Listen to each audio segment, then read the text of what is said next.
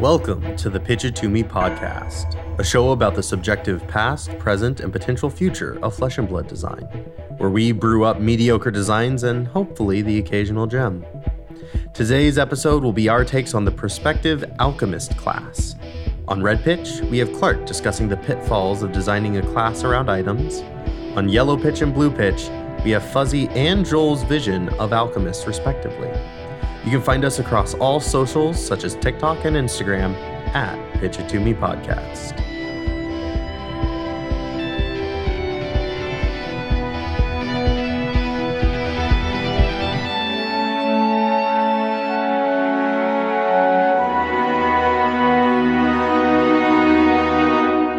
So, for this episode, the general framework of, of an episode like this, where we go into a brand new class, is talking about what the class intends to solve about the game or what mechanic it, decides to take advantage of or create entirely. And for this episode, it's going to be Clark going over how Alchemist is going to solve the issues regarding items, and then Fuzzy and I will go into our design and how we think it, it'll take, best take advantage of this space. Yeah, we hope you like them. So, with Alchemist, this is a kind of a class that the community has been expecting a little bit. Um, I wouldn't say there's a lot of classes that we know LSS is going to print in the future, but Alchemist was one of the classes that was in a little lore book that they produced at the very start. And we've seen many classes out of that lore book come out. Like they had examples of what kinds of archetypes and classes you can expect from the game. Like the latest one, Assassin, was one of those classes, for instance. Um, Alchemist is in there too. So we were kind of thinking maybe with Dynasty we were going to see Alchemist, but ended up being Assassin instead. There's a little bit of an expectation with if there was an alchemist class, they, the hero they would print for it is Lena Bell, because we've seen this character in some flavor text. We've seen this character in the art for the recent Christmas promo they did in 2022 called Shitty Xmas Present. We also got a little bit of Lena Bell in a short story that they released alongside like the promo the Christmas season about all the little flesh and blood heroes all going off and having a great Christmas adventure. And we recognized every character there except for Lena Bell, who's assumedly going to be like a hero that gets printed at a later time. So we were also kind of expecting that in Outsiders because that story has like a few months before Outsiders, right? So we haven't seen that yet. I still think we're going to see it in the future, but until they do, we get the privilege of wildly speculating as to what that could be. So Yeah, if LSS gives us the space to, we will do the design work for them. uh, yeah, we'll take care of it. How else are we going to get hired by them? They, they they clearly don't have the design, right? If they Oh, had an clearly not. alchemist, they would have printed it already, right? Yeah. Save for the examples we have of them like saving heroes for years before they release them. No, no, no, no. That was a wild outlier. Yeah, they, they can't have more. No, no, no. Impossible. Let's start things off with our red pitch today. Clark, what do you want to say about the alchemist class? Right. So we had decided on this first trio of episodes trying to be three of the big things that we wanted to go over that we want people to expect out of the podcast. And mm-hmm. one of those things was designing a brand new class, finding those big gaps in the design of the game, in the mechanics of the game that give us good design space. And Alchemist is the one that jumped forward. As Fuzzy mentioned, there's a lot of history with it. We've seen a lot of teasers towards an Alchemist. Great first start. And as I was designing Alchemist, I went, man, items suck. Items are just bad. Not just the items that they've printed, items as a concept are are quite bad right now in Flesh and Blood. And so I found myself designing a completely different hero class. And hopefully we'll get around to that later. I did a lot of really cool work on it. But for now, I want to talk about those issues that I ran into while designing and how I think that really iterates how we need to make alchemists and how Fuzzy and Joel's designs sort of need to address some of these issues. Otherwise, it's never going to be a competitive class that feels good to play against other heroes. And the first and probably the most obvious thing that you guys are thinking about items have no block values, no attack values you can't really build a whole deck around items because then you can't block your opponent's attacks and you can't put any pressure on their own life total. it's lacking that basic utility that every other card provides in Flesh and Blood. Without on hits or the ability to stop on hits, you're just giving tempo entirely to your opponent so that they can do whatever they want. And I think we've all been in games where we've tried to do that and we've seen how poorly it's gone. Another big issue is that items don't really have go again. A lot of the time, when you're playing with items, your entire turn is playing an item and passing. Now, this isn't true for all items. With a lot of the new talismans, there's go again on them. But certainly for those older, more generically good potions, uh, potion of clarity, maybe, if you really like the op strategy, energy potion, potion of strength, none of those cards have go again. You can't play and activate them in the same turn. You have to play them, pass the turn, and then activate them on the next turn. You could say it costs two action points to play one card, which is pretty resource heavy. Yeah, it's extremely resource heavy. Yeah, and right now the only couple of heroes that we see playing these items at a competitive level is Dromai setting up time snap potions with her uh, dragons or ghostly touch attacks towards the end of a game, or you have Oldhim with with epots or uh, Iyslander with epots for setting up really big attacks. But these heroes also have some level of disruption or ways of surviving the game long enough so that losing their turn just to play a potion isn't as detrimental. Or Kano, where having that two extra mana mm. can be the difference of like 10 damage in the late mm-hmm. game. Right, right. So, but most heroes just don't have that. A lot of those items are also those generically good items. Most items are these hyper niche things. They provide value for either a very specific archetype. I'm referring to like Clarity Potion, which lets you opt to. Sure, that's good for heroes that want to opt, but what if your hero doesn't care about what's on top of the deck? You don't care about running this item. Mm-hmm. Okay, so if Alchemist wants to run enough items, they need to fit into all these different niches Sure, yeah. Mm. it becomes a sort of dip its toe into everything but not really good at anything and then it just feels bad to play another example is like amulet of ignition ability costs end up costing one less for that turn or the next ability you activate sure that's really cool if you have abilities to activate if you don't have any abilities to activate this is a dead card and so many items are going to be like that if you try putting all of them into a deck. Items are also typically just underpowered.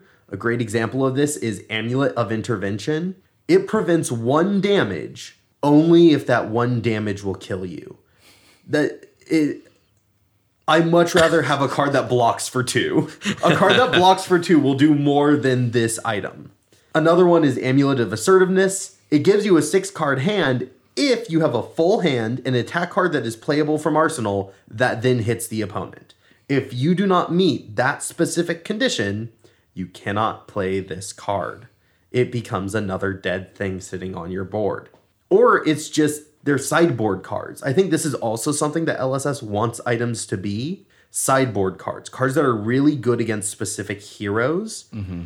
Example of this is Amulet of Cremation, where it can banish cards from a graveyard. Say if you're playing against like a Recursion Azalea, where they're constantly trying to put Red in the Ledger back on top of their library, or Fai building around like Phoenix Form, where they want to get a lot of Phoenix Flames in their graveyard. This allows you to banish them all out. But that, once again, attacks such a specific opponent that you don't feel comfortable putting it in your main board because the time where it does what it's supposed to do mm-hmm. comes up so rarely that it's just not really going to do enough for you. Yeah, I definitely agree. A lot of these items that you're talking about come from Everfest specifically. I think that's what they were kind of going for is this is a sideboard card against a specific strategy. It might not even be a strategy that exists yet, Mm. right? Like this is a card that it exists in the game so we can feel a little bit more okay with like having graveyard based strategies, right? Like because there is something that can fight graveyard strategies in the game already. Very specific and I totally agree with what you're saying. Like they're not made main board cards, and so it's weird to imagine a hero that likes to play all of them. Like it wouldn't work. Yeah. Yeah, it just would not work. And really, I've been putting off the biggest issue here until the end. There is a conceptual Achilles heel to the idea of creating an alchemist. Okay, I'm ready. We already have mechanologists. if you go to any online card database and you look up the items, there are more mechanologist items than generic items. We already have the item class. We already have a class that cares about having items, synergizing with items. It is the mechanologist already. So, really, if you want to build an item class, it needs to be very distinct than what the mechanologist is doing. Otherwise, you are just sort of hemming in on the mechanologist design space and you're preventing the mechanologist from having space to grow from there. That's true. And you can even solve that problem too down the line if you also make Alchemist like a talent so that you can take advantage of both these card pools so that you have cards that block. That'd be great. Yeah, there's there are certainly solutions to these issues, and ultimately that's why I still wanted to move forward with Alchemist. Because even with like that big Achilles heel, even with all these issues, that just makes it all the more interesting to design cards. So I'm really looking forward to see what you guys were able to come up with. Uh, before we move on, um, I do want to mention a little bit about the inherent strengths and advantages of items because I don't want people to think that like in regular flesh and blood play that items are just like automatically underpowered because there's certain things that the items do that others can't, right? Like the ability to build a board state is very unique in flesh and blood. Like you have certain classes that are excel at it, like Prism or Dromai, like the illusionists, have the ability to do a board state. That's something that LSS has like kind of secluded to specific classes. But being able to put value on the board that you can save for a later turn is going to be very low value for a very important reason. And that reason is it allows you to break the limit of five card hand, right? Flesh and blood mm-hmm. by default, you can't have more than five cards in your hand. That's if you saved a card from before with your arsenal. And it tends to be that I I think that t- things that are not linear. Like your value of your hand is probably not just three points for every card, right? Like a five card hand is probably worth more than 16 points, like five cards plus your action point. You're probably going to be able to deal like not quite exponential damage, but each card is going to give you more, right? And by able, being able to break those limits, that's how you have explosive turns, right? Like Kano can do so much more damage with that energy potion, right? Think of like Briar with Amulet of Earth. The fact that they can bank something now and then add to their turn later, especially because your opponent's still stuck on that that linear defensive plan, right? Each card blocks for three or four. So items being able to break your five card hand open and increase your upper limit, increase your ceiling, are usually like the reason why you run items. Increasing your ceiling is something that items are able to do that's hard for other cards to do. They're a little long winded there. I just wanted to mention those no, inherent no. strengths of items. Yeah. I think it is very important to mention. And if Like- you have the space for items, you should consider it, Mm-hmm. especially if it synergizes very well with your game plan.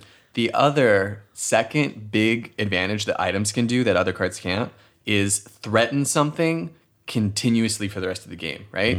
Talisman of Warfare is, I think, a pretty good example. That's the one where, like, if you deal exactly two damage, it destroys your opponent's arsenal. If they stop you from dealing exactly two damage because they wanted to keep their arsenal, okay, you still have the Talisman of Warfare for when it happens, right? Um, if I have a card, again, I wouldn't play this card, but the one that prevents one damage if it only if it kills you, right? If you still block, that card can still be used later. It's a it's an asset that you kind of like equipment, right? That's part of what makes equipment so good is they're there for you when you need them the entire game. Like if I have Snapdragon scalers, my opponent has to play around it to an extent, right? Until I use it, which could be a really long time. Items have that same dynamic where they can maintain that threat for a very long time if you never crack them. Yeah, that reminds me of this uh, com- this criticism I've heard about uh, Command and Conquer, which also deals with arsenals very well. It's six no de- defense reactions that can be played to this chain link, and if it hits, destroy all cards in the arsenal. Three block, red pitch. We we all know this card. Very by now. powerful card. Very powerful card. Slots into almost every deck very easily. So I think that's why we haven't seen these absurd items quite yet. Talisman of Warfare has some niche cases, but I think it's one of the more usable out of Everfest compared to like Time Snap and Energy Potions, which are our all stars out of the item family. I'm excited to see what they condense strictly to Alchemist because if they start printing class wide CNCs, then it just weakens the if the power of CNC or like Talisman of Warfare or vice versa. If you have these crazy generics, like what does that say about your your uh, class specific items that you want to use? So, with all of that being said, I think it's time for us to get into our first design. Fuzzy, why don't you take us away with the yellow pitch? Okay, so on a scale of like one to ten as to how proud I am for this design, I'm only gonna put up like a s- like a seven. Okay. Okay. Okay. Room to grow. Solid. Definitely, and I'm definitely open to criticisms, critiques, comments. This is a safe space, Fuzz. Okay, I'm glad. I've got a hero and about four cards that are Alchemist class cards that I'm seeing in like my envisioning of Alchemist. Mm-hmm. I'm gonna start with the hero. I've named him Broo B R O O because LSS loves their dumb level one puns. And we do too. so I named him Broo Sequestered Savant. It's got a pun and an alliteration. He has two hero abilities. First of all, I wrote when you play an item card, you gain one life. So this is me trying to get back value for playing items. Also, once per turn action, sacrifice two non-token items and or non-token auras that you control. Search your deck for an item card with cost 3 or less and put it into play. So I'm imagining item like the alchemist as being a toolbox. You have the ones we've seen in Everfest are like you said, niche. They have a certain purpose in a certain scenario, and I wanted my alchemist to have the ability to get the one that he needs in the right scenario, but he'd have to sacrifice two items to do that, which might not be that hard, and I think that's okay. But value wise, you're always going to be sacrificing two cards for one, but the idea of it being the one best card for that scenario hopefully makes up for that. Does this ability have go again? No. Okay. And I would say that would be that was intentional. Um, I thought about giving a go again, but I'm also still trying to think of that design space of items being the last thing you play. I have no problem with items having go again, especially alchemist items. Maybe you play an item with go again, and then you use this ability to sack it to find the one you really want, but that's still going to end your turn. Uh, it's also important to note that putting it into play is not playing the card itself. So you would not gain life from the one that you tutored out. Yes. Oh, interesting. And I'm imagining other ways to put items directly into play, but you would only gain life when you play the card. I also wanted that to kind of make up for the fact that items, a lot of items don't block, right? Mm-hmm. Hmm. If I'm going to be taking a lot of life just because I don't have a lot of block value and I have to be very judicial about my blocks, I want to have a little bit of trickle of life game coming back my way to kind of make up for that. The on hits I'm still going to struggle with, but the life totals hopefully won't be that bad. Because I baked life gain into the hero, I decided to have him at 36 life by default. Maybe a blitz version of this hero would be 18 life, right? Intellect of 4, because I don't think we need to go up or down with that one. Keep it the default. And my alchemist hero doesn't have any talents or such. It's just an alchemist hero, because I wanted to focus on just alchemist right now. I'm imagining the flavor of this hero being like this guy who lives alone in his lab, spending hours either making breakthroughs in potion technology or using other potions that he's created to give him more energy to do even more research. So almost like uh A hermit. yeah, definitely like a hermit who's like alone in his lab. He's like making himself like caffeine potions or whatever the heck, and like using those caffeine potions to stay awake to make more potions and hopefully make better and better potions. He Sounds you like mean a coffee? Is coffee one of your cards, Fuzzy? No. he sounds like a Studio Ghibli character, and I love it. oh yes. Okay, my first design, Stony Wart Potion. Okay. It's a non-attack alchemist action. I also gave my potions the subtype of potion. Mm. I have no cards that play with that subtype whatsoever, so it was a very half-baked idea I had. But I, I put it potion in the subtype because I thought maybe an alchemist would care about whether something is a potion or not. Because there are like those talisman items and like the potion items. Maybe there's a difference between them. I don't know. Ooh, maybe we see an errata with like the original potions that mm-hmm. say potion. I imagine LSS would probably do something more like if it has potion in the name. Mm. Yeah, we've had this with traps before, where they mm-hmm. sort of errataed what what was a trap, what wasn't a trap, the rules around it. So we we've had rule erratas that haven't required like completely reprinting cards before. So even mm-hmm. though potion wouldn't be like at the bottom of the card, it would still be considered a potion. Oh, interesting. Yeah, I could that's a good see point. that. I could see them retroactively being like, "Hey, by the way, all potions are potions." Yeah, everything that says potion is also a potion Yeah, if they feel like yeah, not reprinting a, an entirely new card for it, that makes sense. So my Stony Wart potion, I designed it as a rainbow card. Like there's a red version, a yellow version, and a blue version. It costs zero, has go again by default. It blocks for two, because I imagine alchemists, for their class, they're allowed to have items that block. Um, blocks for two, because I thought three might be a little bit crazy. Um, I still want it to have a little bit of a downside, like it's not good at blocking. It is, after all, like has all those advantages I mentioned earlier about like being able to stack up a bunch of items and potions. Like I still see that being a strength of this class, being able to stockpile stuff. So I still wanted to have a little bit of a downside there. Just block for 2 The ability of the Stony Wart Potion, when it's on the field, as an instant, you can destroy the Stony Wart Potion to make your next one or two or three cards, depending on the color of Stony Wart Potion, block for an extra one defense. So this is a defensive item. If you have a couple of these stored up, then you can probably tank a really big turn. If you can hmm. sneak these in while you have tempo somehow, which I don't imagine the Alchemist having much tempo, I imagine that being like a downside of the class. But if you can get these stocked up, then it increases your defensive capability, maybe even helps you get around some breakpoints. A blue Stony Wart Potion would only really be worth one defense, but that might be a lot of defense if it's blocking a breakpoint. It might get you might be able to get a lot of value out of that one card. Mm-hmm. Yeah, this card handles that big issue of defense with items that I had mm-hmm. mentioned in the first section. Mm-hmm. It both allows you to stop breakpoints, and that really helps against those on hits that let you keep tempo, and it also it itself blocks. Not only that, I think this brings up a good question as well. Uh, because cards without block, you cannot defend as a block unless it has zero block. That's correct. So I'm curious to see if this card would also alter that rule and make it so that you can block with them if they get some level of block value, and then that would affect cards also like Art of War as well, because that gives plus one plus one to your uh, power and your defensive power too. Yeah, that'd be really interesting. Definitely the way I wrote it here, at least the way it reads, and I think that's the way that I would want to keep my first draft of this card, would be that when you defend with a card, it increases in by one. Hmm. So it wouldn't allow you to block with the zero blocks. Yeah, I think that's a, a a good design so that it doesn't leave too much up for, I guess, flaws later down the line. For my next potion that I designed, I also threw in a keyword that you'll see. I call this Mist Corpus Potion.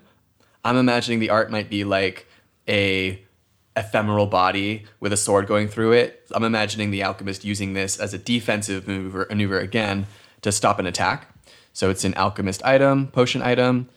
Again, I'm imagining this as a rainbow card, pitch one, two, three. I was in a mood for rainbow items, rainbow potions.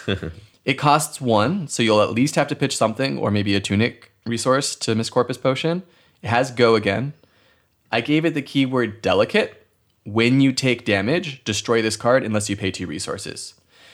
I wanted the alchemist to be able to stockpile a bunch of potions, but also have a little bit of counterplay to that, so I can't just wall up a bunch of potions and then like OTK or something. I wanted, especially a card uh, like the effect I'm about to tell you, I wanted it to have a little bit of counterplay with it.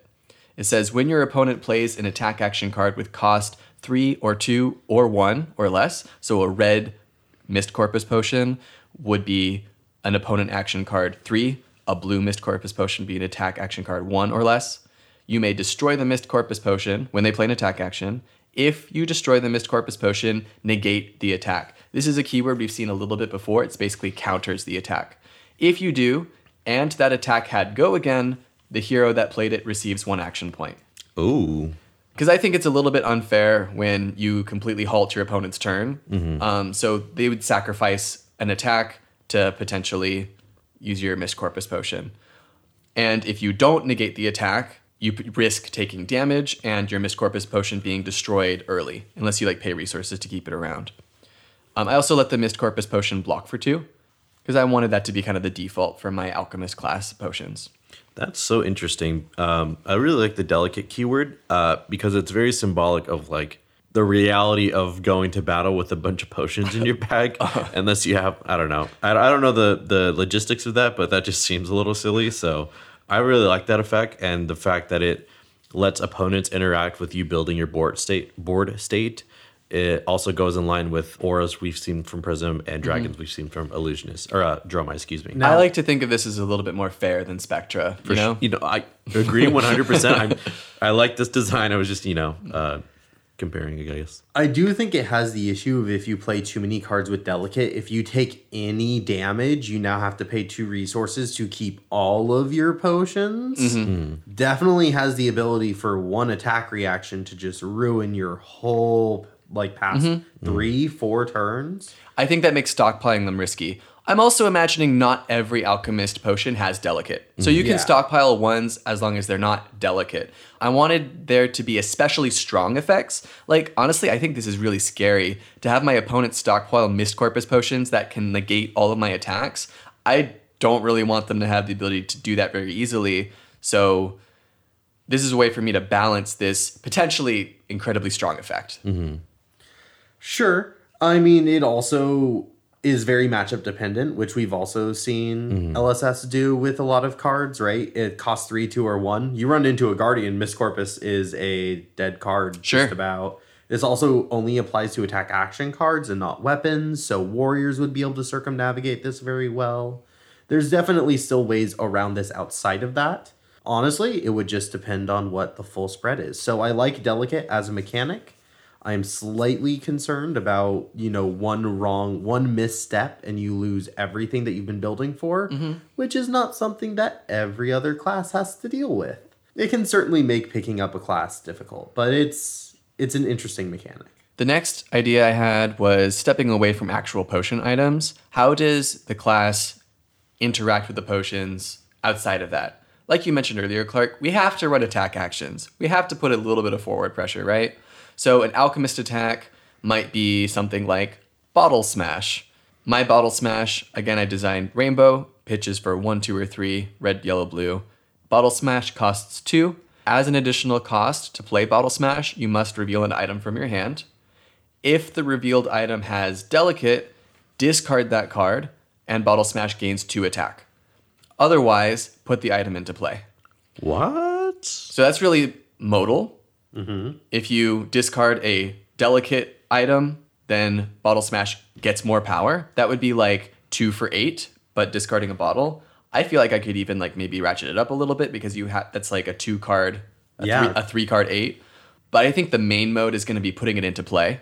I also kind of like this again because the delicate keyword being a downside that goes onto all of your really strong, crazy potions, like these items that are probably pretty pushed, being able to put them into play is probably, it might be too strong. So this is a way to differentiate between the items that are going to be carrying away the game versus the ones that, okay, you can put those in for free and it's not as big of a deal. And this also gets it doesn't cost an action point to put it into play. That's that kind of helps get around a lot of the existing That go again issue. yeah, like an e-pot getting it to put a play into free can be really nice, especially With if I'm still attack. get to attack. Yeah. Yeah. Wow. That yeah. That I love combining the actions into one attack and then providing uh, decision points for the player playing the alchemist. That's really interesting, and it kind of gets these dead cards. And so, like, if you have if you interact with you know uh, ponder tokens or anything like that to like sort of refill your arsenal after you unload with some potions or use this attack to load in a potion and maybe pummel it or something. Um, I really like that design. I also gave it a block three value because I figure this is one of those cards where you have to reveal an extra thing in hand. You kind of have to have a three card hand to play Bottle Smash. I figured it was okay if I had it like relatively on rate with a block three. I Or thought that two card fair. hand with Epot. Um, I like the fact sure. that this is two mana, so it allows Epot to give you an immediate value. Yeah, and if you, as an additional cost, reveal an item from hand, so you can't even play this. So I feel like the two for six, typically six power is uh, reserved for something with a really strong on hit, or otherwise it's just you know a, a limited card. So I like the fact that it has an extra cost in addition to that, and in, in, instead of it being like a May ability, so that you just have a a random two for six. It's a very fair card. Yeah, it could probably be a little bit stronger, but I like where it's at. Yeah, I think it's like a you know like a like a really good rare or, or a common slot. Yeah, yeah, yeah. Yeah, it is rainbow. Oh yeah, that's true. That's inherent. So Like this could be a blue block three that can sometimes swing for four and put an item in play. Like that can be really versatile. or, yeah. yeah. or it could be a, a blue six, like you know, uh, at blue and then Really? discard a delicate for. Oh yeah, yeah, yeah. It like it becomes a blue six. Maybe It's also a blue block three, which I'm sure Yeah. a class like Alchemist wants. Oh yeah, absolutely. Yeah. the last card I designed is now I had a couple defensive potions. And I still imagine if I, my dream alchemist, still has a very dirtily, stockpiley, maybe even OTK sort of play style, you know, I think that kind of is the is the alchemist dream. In me, for me personally, mm-hmm. play a shit ton of items. Yeah, yeah, yeah. Say, say that with your chest, Fuzzy. so yeah, play a shit ton of items. yeah. Get a stupid board state and make my opponent scared. This item gonna goes along with that philosophy. I call it big old bottle of mana. big old bottle of mana is Big an ol'. alchemist action item. I have it a, only at blue. Costs two to get on the field. Does not have go again. I gave it delicate. You got to protect this sucker if you want it to really pay off. I wrote when this card is destroyed, deal X arcane damage to target hero, where X is the number of mana counters on this card. So when they deal damage to you, delicate will destroy it unless you protect it. And the way that we put mana on it is as an instant, you can pay two resources to put one mana counter on this card. So every two resources you dump onto this card represents one damage eventually.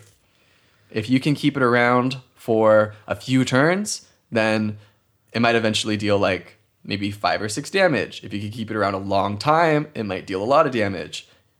If you have like all blues in your hand, including this card, you could, assuming, assuming like a four card hand, you could play it and put three mana counters right away, which I don't think is too strong. Yeah, because then it's three cards for three damage. But like you said, in a war of, in a game of attrition, if you can get to six and just take the damage, Yeah. uh, you deal six on somebody else's turn, and then you have your full grip to do whatever it is you're doing. And I, I really like the storage mechanic because it plays alongside the play styles of other classes like Ranger, Guardian, and Illusionist. So I think this appeals to a lot of different people, kind of rewarding you for playing defensive and then allowing you to have those pivot turns. You know, I, I'm a fan of mid range strategies, and this feels like it kind of pilots in a similar way. So here is a world that exists with this card. Mm-hmm. okay. It is the late game. Mm-hmm. You pop your E-Pot and you play this card as your one card for turn. Mm-hmm.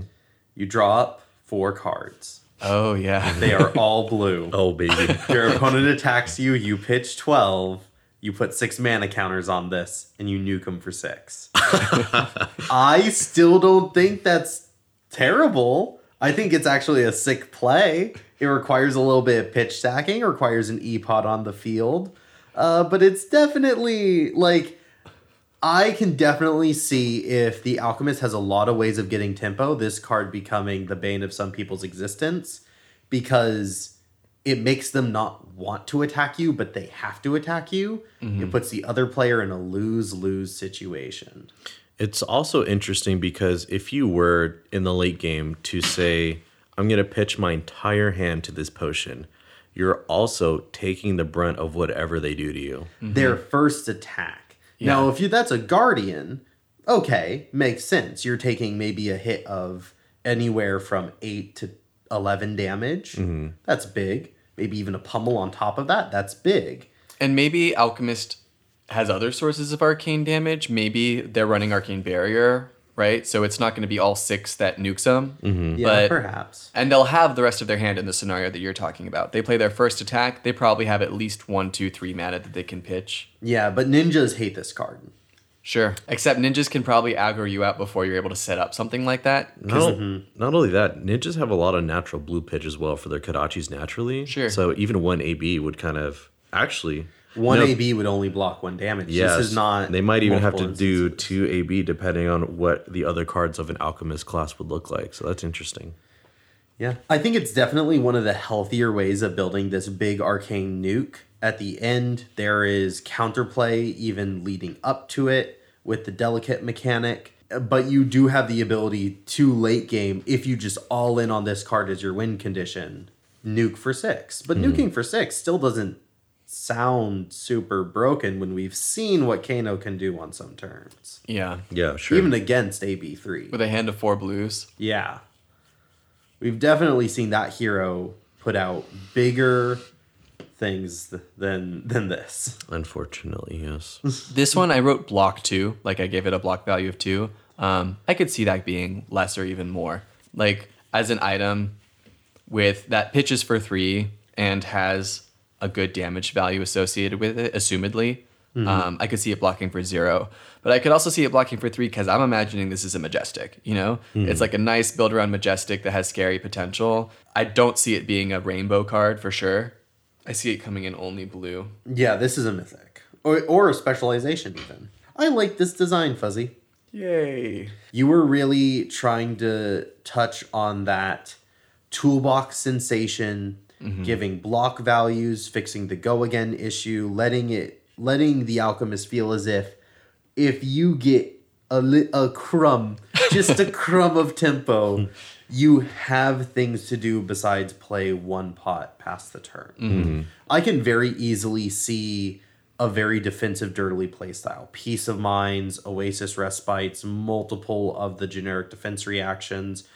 I definitely see a world where this is a hero that people want to play and are willing to try to make work. And we don't have time to go over like a whole card set, right? Mm-hmm. Like 20 cards. But I would be interested in seeing where Delicate ends up going, where cards like Bottle Smash end up going. Yeah, trying to give specifically attack actions to a class that synergizes with items mm-hmm. or items that give all of your other items more value or your other mm-hmm. defensive cards more value Sure. as a way of shoring up those issues. So, Joel, I'm super curious how you took this class. I was very happy to dip my toes into it, and I'm really excited to see another person's view on the same material. Yeah, and I I like how we naturally went in opposite directions because I definitely don't see mine as defensive, or it has defensive options, but it's more so reminiscent of like brute in a way where it's a little bit more variance. It's like okay, if, the, if this works out, great. If not, I'm gonna try and do more on my turn to, to disrupt what you what you're doing. So for my hero, I have Royo, R O Y O, Rocket of the Red Mist. And I don't know why I did three R's, but it just fell right in my heart, so I did it. Great movie. And the ability, first line reads The first item you play each turn has go again. So I really like the classic potions like Time Snap, Potion of Strength, and Epot. So I felt like giving those way more leg room in this deck I thought was important. And also with the other items that have with no go again, kind of like this will signify the turn and just uh, give this hero more options in general. Now remind me, if a card has go again printed on it twice, whether that's given to it through something else, do you gain an action point? No. So typically the way it works if a card has multiple sources of a go again, i.e. like scar for scar, and you play captain's call to give it go again, it still resolves as one action point at the end of the turn.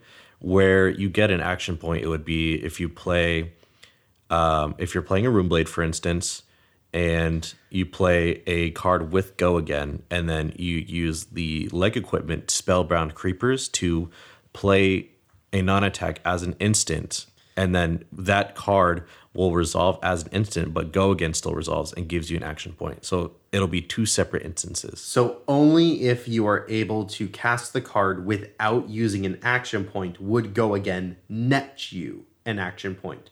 Otherwise, all it does is give you that action point you spent back. Correct. So this this ability will never give an item like Talisman of Warfare double go again or whatever. So you'd only ever get one action point back.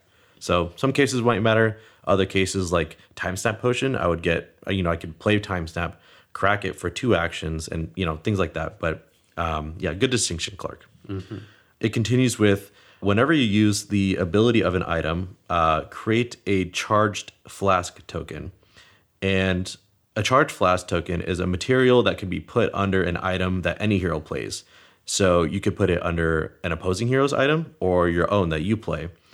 And uh, that I'll get into a little bit more later on. Um, and charged flask token also reads when this item is destroyed, it explodes and deals one damage to any target. Wowza. Uh, this hero is going to have uh, 38 health as an adult and 4 intellect because uh, who, who needs 5? And the flavor behind this guy, because the original alchemist that got us got our gears turning was from the pits or theoretically from the pits, I wanted this guy to also be in the pits, but sort of play into that because the other alchemist looks cute, and I don't want this one to be cute. I want to be ugly and mean and, and whatever. So this guy is a renowned arms and explosives dealer who hides in the pits, guarded by a slew of booby traps of his own design, whose validic creations leave behind a thick red mist, theoretically blood. And so that's where I got the charged flask because obviously he's going to have access to explosives, and I think it's interesting to also mess with your opponent's board if they play like a you know an energy potion like whenever you crack it you're going to take one damage That's so cool. um so like i think of it like if anyone were to take arms against him in the pits if they were to use his own creations they would you know damage whoever tries to attack him right you brought potions against an alchemist. Big mistake. exactly. So my first card uh, is actually his uh, specialization, and it's called Desperate Measures. It's a three cost, three block blue pitch alchemist action, and it reads: Destroy any number of non token items you control. Your next weapon attack gets plus X, where X is the number of items destroyed this way. If you destroy three or more items this way, your next weapon attack gains dominate, and the card itself has go again this card is probably the first indication that this is a more aggressive version of Alchemist. Um, I want this guy to be a crazed explosives expert and kind of use different tonics and explosives to change the tide of battle, cause chaos, things like that, and really amplify his own effects. I, I'm thinking of like, you know, injecting himself with steroids or, or, or some level of amplification that really pushes him over his opponent. So with this one in particular, I wanted some way to, with this hero ability, give you options in playing a bunch of items. And when you play them, you get like these different charge flask tokens on this. So when you destroy them to this effect, you're not only dealing uh, a damage per item destroyed, and then you also give power to your next weapon attack. So this is definitely one of your power cards, and you're going to be and with the blue pitch, you can pitch this for your other effects and make it. And this might even be legendary too, with the power that's involved with this uh, card. I like it. It has that feel of like, okay, if I can get a bunch of items out, my opponent's going to be sweating because they know the desperate measures is coming up, and I'm going to just destroy all of my items to get this huge ass attack.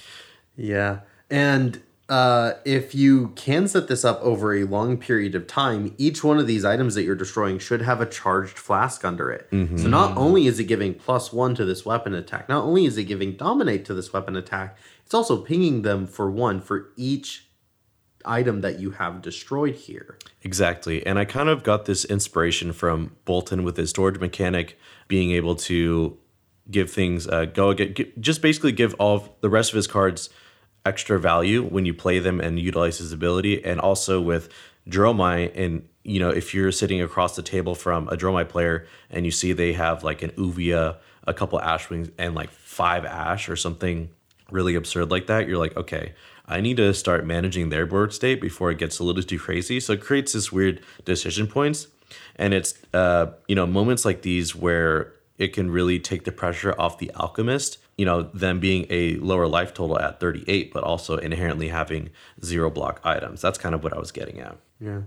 It's also only a two card hand, presumably, if you set up well enough. Exactly. Yep. And that will be even more clear uh, when we get to the last card. So the next card that I thought of was Smoke Bomb. So this is probably going to be a majestic slot because I really wouldn't really know how to balance it across uh, the rainbow colors. But this is a zero cost, zero block yellow pitch uh, alchemist action item. No potion, just item. The ability reads instant, destroy this item. Roll a six sided dice. Target weapon attack gets minus X, where X is half the rolled result rounded down. So I wanted this card to be very remin- reminiscent of an actual smoke bomb.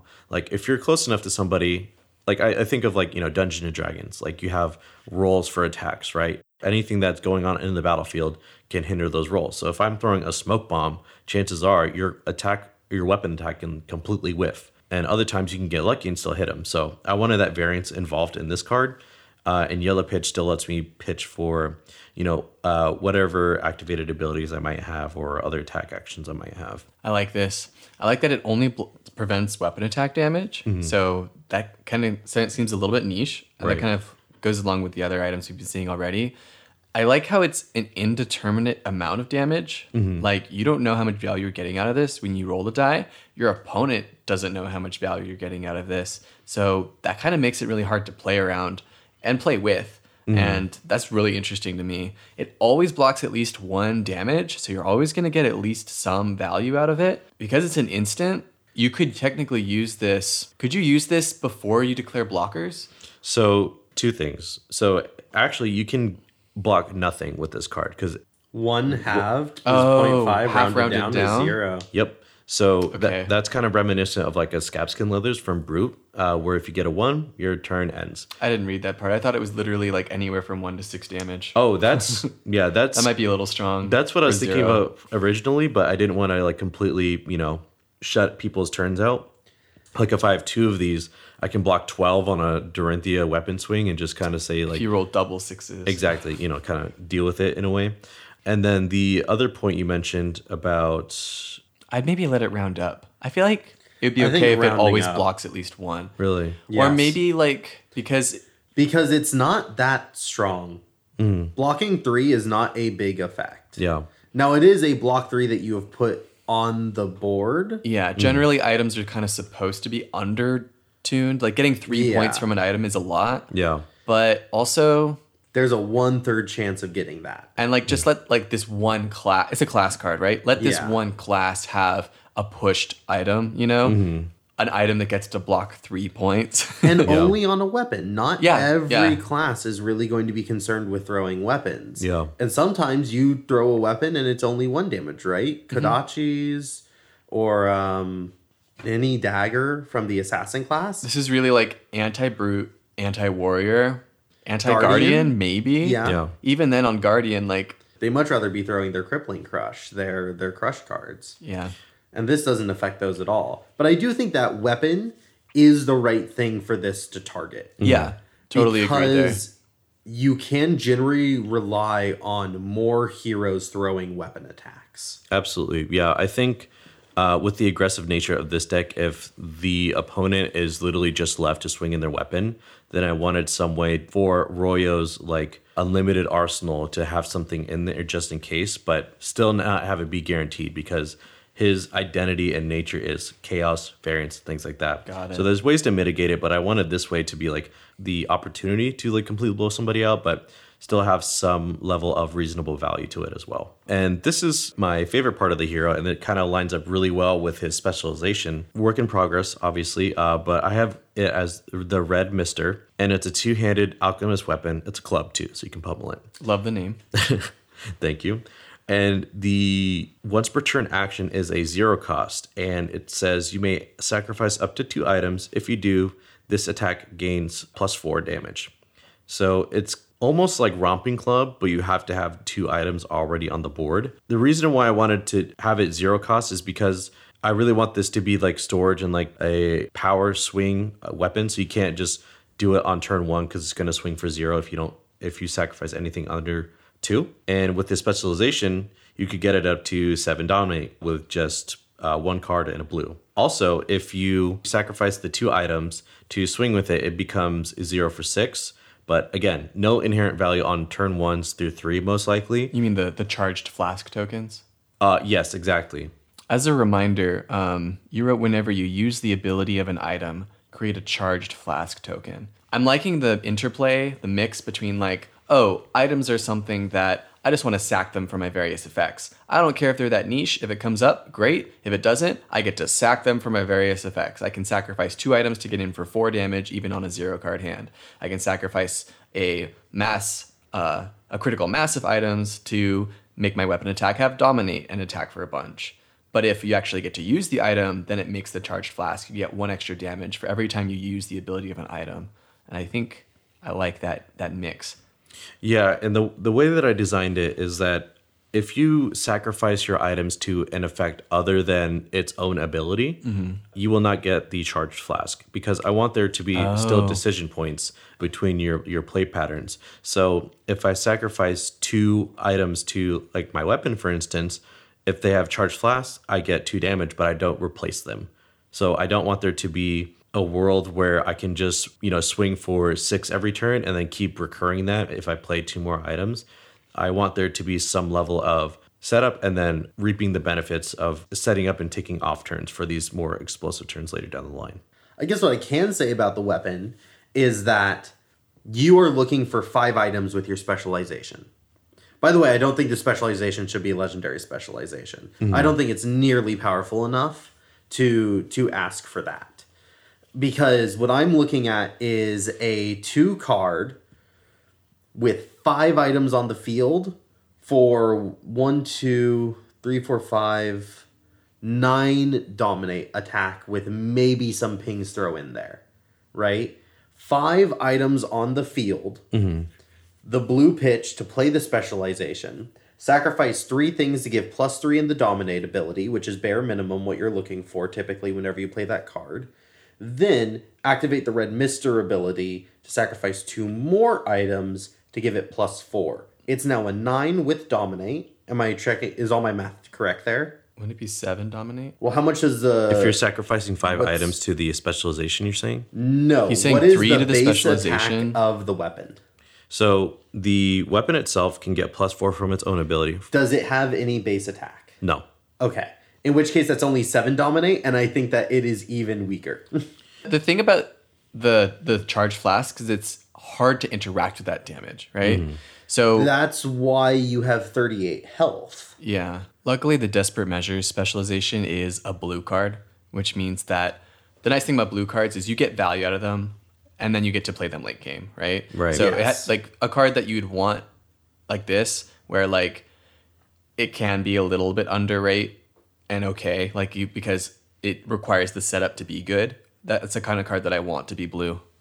Yeah, and my thinking was if in the late game scenario, if I'm blocking two to three cards a turn to prevent my opponent from uh, swinging, and I come back with two cards for 12, I think there's something to be said about that because normally you're coming at me or coming at the other person with a weapon swing in the late game or one card and arsenal in the other, hoping you can get a swing turn or hopefully they whiff on something.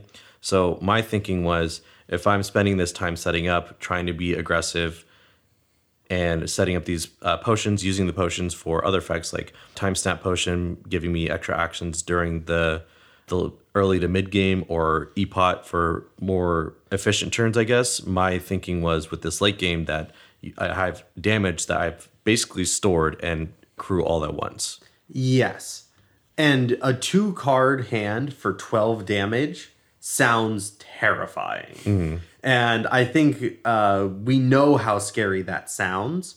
But I think that isn't a. I don't actually think of that as a two card hand for 12 because it still took three turns to get there. I would think it would be really cool to see Fuzzy's delicate mechanic find its way into this design for a hero mm-hmm. as a way of saying, okay, yeah, you can hit me, and yes, you will destroy my items, but do you want to destroy my items? Because that means you're taking damage, like auto Oh, damage. Oh, interesting. Because of the charged flasks. Yeah, yeah.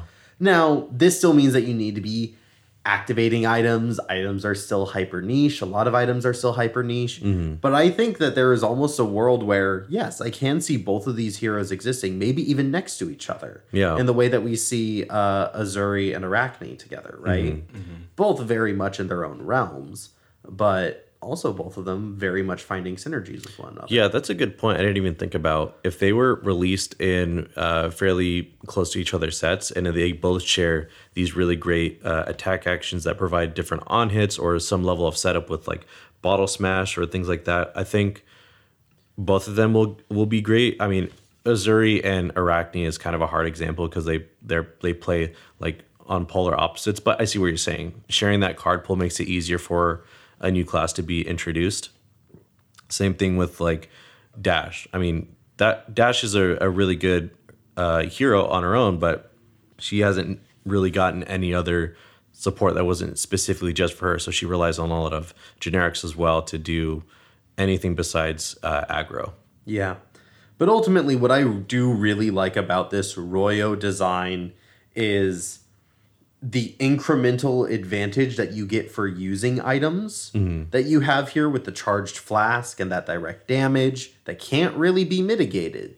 It's scary, but you're starting at a lower health. You're naturally playing a class with a lot of items that aren't going to be protecting you, aren't going to be attacking really. So mm-hmm. I think it is a good look at how can we create pressure with the inherent limitation of items. I think you've done a very good job of that. Yeah, thank you, Clark, and that's a that's a good uh, distinction as well. Yeah, I'm really jazzed about your hero. I would love to play like this ragamuffin, scrappy, aggro alchemist with the freaking free damage. And Yeah, because I feel like all the heroes we've seen so far are like really cool, and I just want somebody really ugly and sporadic to be played. You know, for the for the gremlins of Flesh and Blood. Yeah, I think that about covers it for Royo. Uh, let's move on to Arsenal Zone. Does anyone have any cards they want to talk about? Yes. I have been having a hard time finding cards for Arsenal Zone, which is very uh, disconcerting, seeing as how this is only our third episode. so I'm trying out something new where I just open up Fuzzy's card collection and I pull out a random card. Uh, today I pulled out Sap. Sap is a wizard action card that blocks for three. It is rainbow, so it will deal three at red, two at yellow, one at blue, arcane damage to a target hero, and has surge. So if it deals more than its base damage, you get to remove an energy counter from a permanent they control. We talked a little bit today about like the idea of sideboard cards and how items are kind of like these sideboard cards. Sap is also kind of like that. It is only good if the opposing player has a card with energy counters on it. Mm-hmm. And as far as I'm aware of, there is only one card with energy counters on it. Fyendal's Spring Tunic. Now you may be thinking, whoa, Clark, Findall Spring Tunic is played by everybody and it's so powerful. and I think so I should run this one card to counter one other card? I don't know. How is this helping my game plan? How is it helping me deal more damage? Like, there's probably just so many other cards I could run that would deal more arcane damage or get me more benefit off of a surge trigger than having the opponent delay their one extra mana for another turn. Womp womp. Womp womp. Rip. But hey, there's got to be some duds. We're probably going to design some duds. That's true. You know, not not every. Uh, I, I've heard this saying uh, amongst uh, designers, and that you have to kill your babies, or you have to learn how to kill your babies, uh, and that's just accepting that it sucks and to not print it. And we're gonna come up with plenty of those, I'm sure. That's so bleak.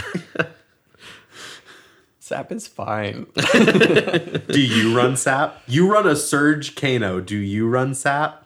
In the deck list that I borrow from Han, I think he might have blue saps. The thing is that like there's three different zero for three wizard cards. One of them sap. Zap is strictly better than Zap. May not strictly better than Arcane Dart. So you can run Sap or Arcane Dart, probably both. Okay. Okay. Because it's a zero for three. Yeah. Yeah. enough. Hey, zero for three. I get it. Honestly, you run it as a blue because it's a zero for one. Like you can flip it off the top and you don't have to pay any mana for it, but it's not an exciting card. Anyway, I might edit that whole conversation down to be a lot shorter. And if it's not, then hi, listener. I'll go next. The card that I want to shout out today is a tome. Oh, There are many tomes in the game. Mm-hmm. They all draw cards. they do. I love drawing cards. Thank you for not banging on the table. I love drawing cards. I'm all about it. I will draw cards every day if I could. Flesh and Blood is a weird game where it's not always the strongest thing to draw cards. And we see that in cards like dun dun dun, dun Tome of Firebrand. oh yeah. Tome of Firebrand is a draconic instant. It doesn't even cost an action point. but it does cost one resource. You can only play Tome of Firebrand if you control four or more Draconic chain links. You get to draw two cards. This card is so close to being good, I think. I don't play a lot of Fai, but I know the Fai doesn't really like run this card, right? They already kind of have like Art of War, mm-hmm. which kind of draws you two cards by banishing one and gives you another effect. Tome of Firebrand, that four Draconic Chain Links is actually a pretty big hoop considering that you need to have mana to play the tome and you need to play the tome. And that's kind of like two cards there that you're not playing. So maybe if you have a five card hand with an arsenal, you can like play three plus the Phoenix Flame from Graveyard plus the like you can like The sword. you can like pitch a blue to play the sword and then do Tome of Firebrand. But that means you have to have two zero cost draconic cards. Mm-hmm. Not the hardest thing in the world. I play Ru- Definitely possible. I play Rupture Fai, but the thing is that by the time that you typically play the fourth one, Well- you are ending your chain. Yeah, Rupture is a little bit different because it can be the fourth. Yeah, this can't be the This fourth. is basically Chain Link 5. It's Yeah. like super Rupture. you need to have a mana Mega at Rupture. the end of playing four other cards. Yes. So that's why Tome of Firebrand is, isn't quite isn't quite strong enough, but I wish it was because I would love to play Fai and just play four cards, draw two more, play more cards. or imagine like draw, playing Tome of Firebrand to draw into Tome of Firebrand to draw into Tome of Oh. Firebrand. Now we're talking. That sounds fun. so Tome of Firebrand, this one's for you. Um, I wish you were just a little bit stronger, but also don't change a thing. And I have two copies right here. And in order to honor our third episode together, I'm gonna sign these two copies and give a copy to each of you, Joel and Clark. Is this just going to be a thing, Fuzzy? I think it will. Let me just unsleeve. God, I love that noise. Listener, I want you to be aware that he could leave them unsleeved, but he specifically wants you to listen to his process of unsleeving them. I like the sound. Get out my pen.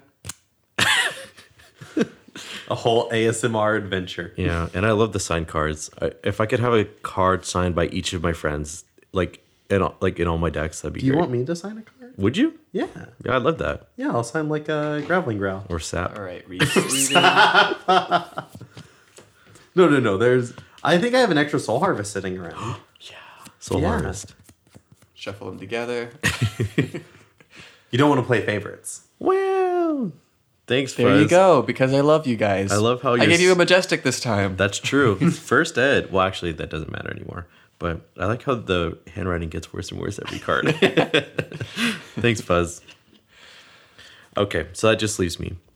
My card that I wanted to talk about is one that I hope to see in Alchemist at some point, or I don't know, Al- mechanologist with alchemist talent? Question mark. Uh, that's Teklo Pounder. Oh, oh, oh! Why didn't we talk about that in the episode? I di- well, I didn't really, but I thought of it while you were talking about um, Yeah. in, in Red Pitch. But would that be sweet? Wouldn't that, be sweet? That'd be so sweet. And the reason why it'd be sweet is because I'm talking about Teklo Pounder. You start out with actually no in Al- in Alchemist you wouldn't start out with it. You'd have to play them. Anyways, I always see this in Dash, and I'm like, two extra damage for free. Actually, no, six extra damage for free. And then I see two, and I'm like, this game's you know gonna be a little tough. I gotta start blocking now. And then I see three. I'm like, oh, it, I'm playing against Wilson. Uh, if you don't know who Wilson is, he's just a really good dash player, and he always manages to find three Teklo Pounders, which is my worst nightmare.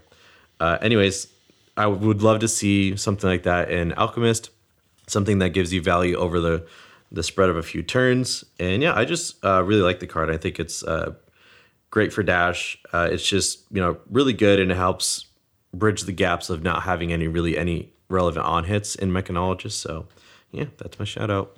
Yeah, I remember when our friend Han, who is our our resident dash player mm-hmm. and just aficionado, when he went from the pistol dash to pounder, mm. and I remember how all of the games just suddenly got a little bit harder.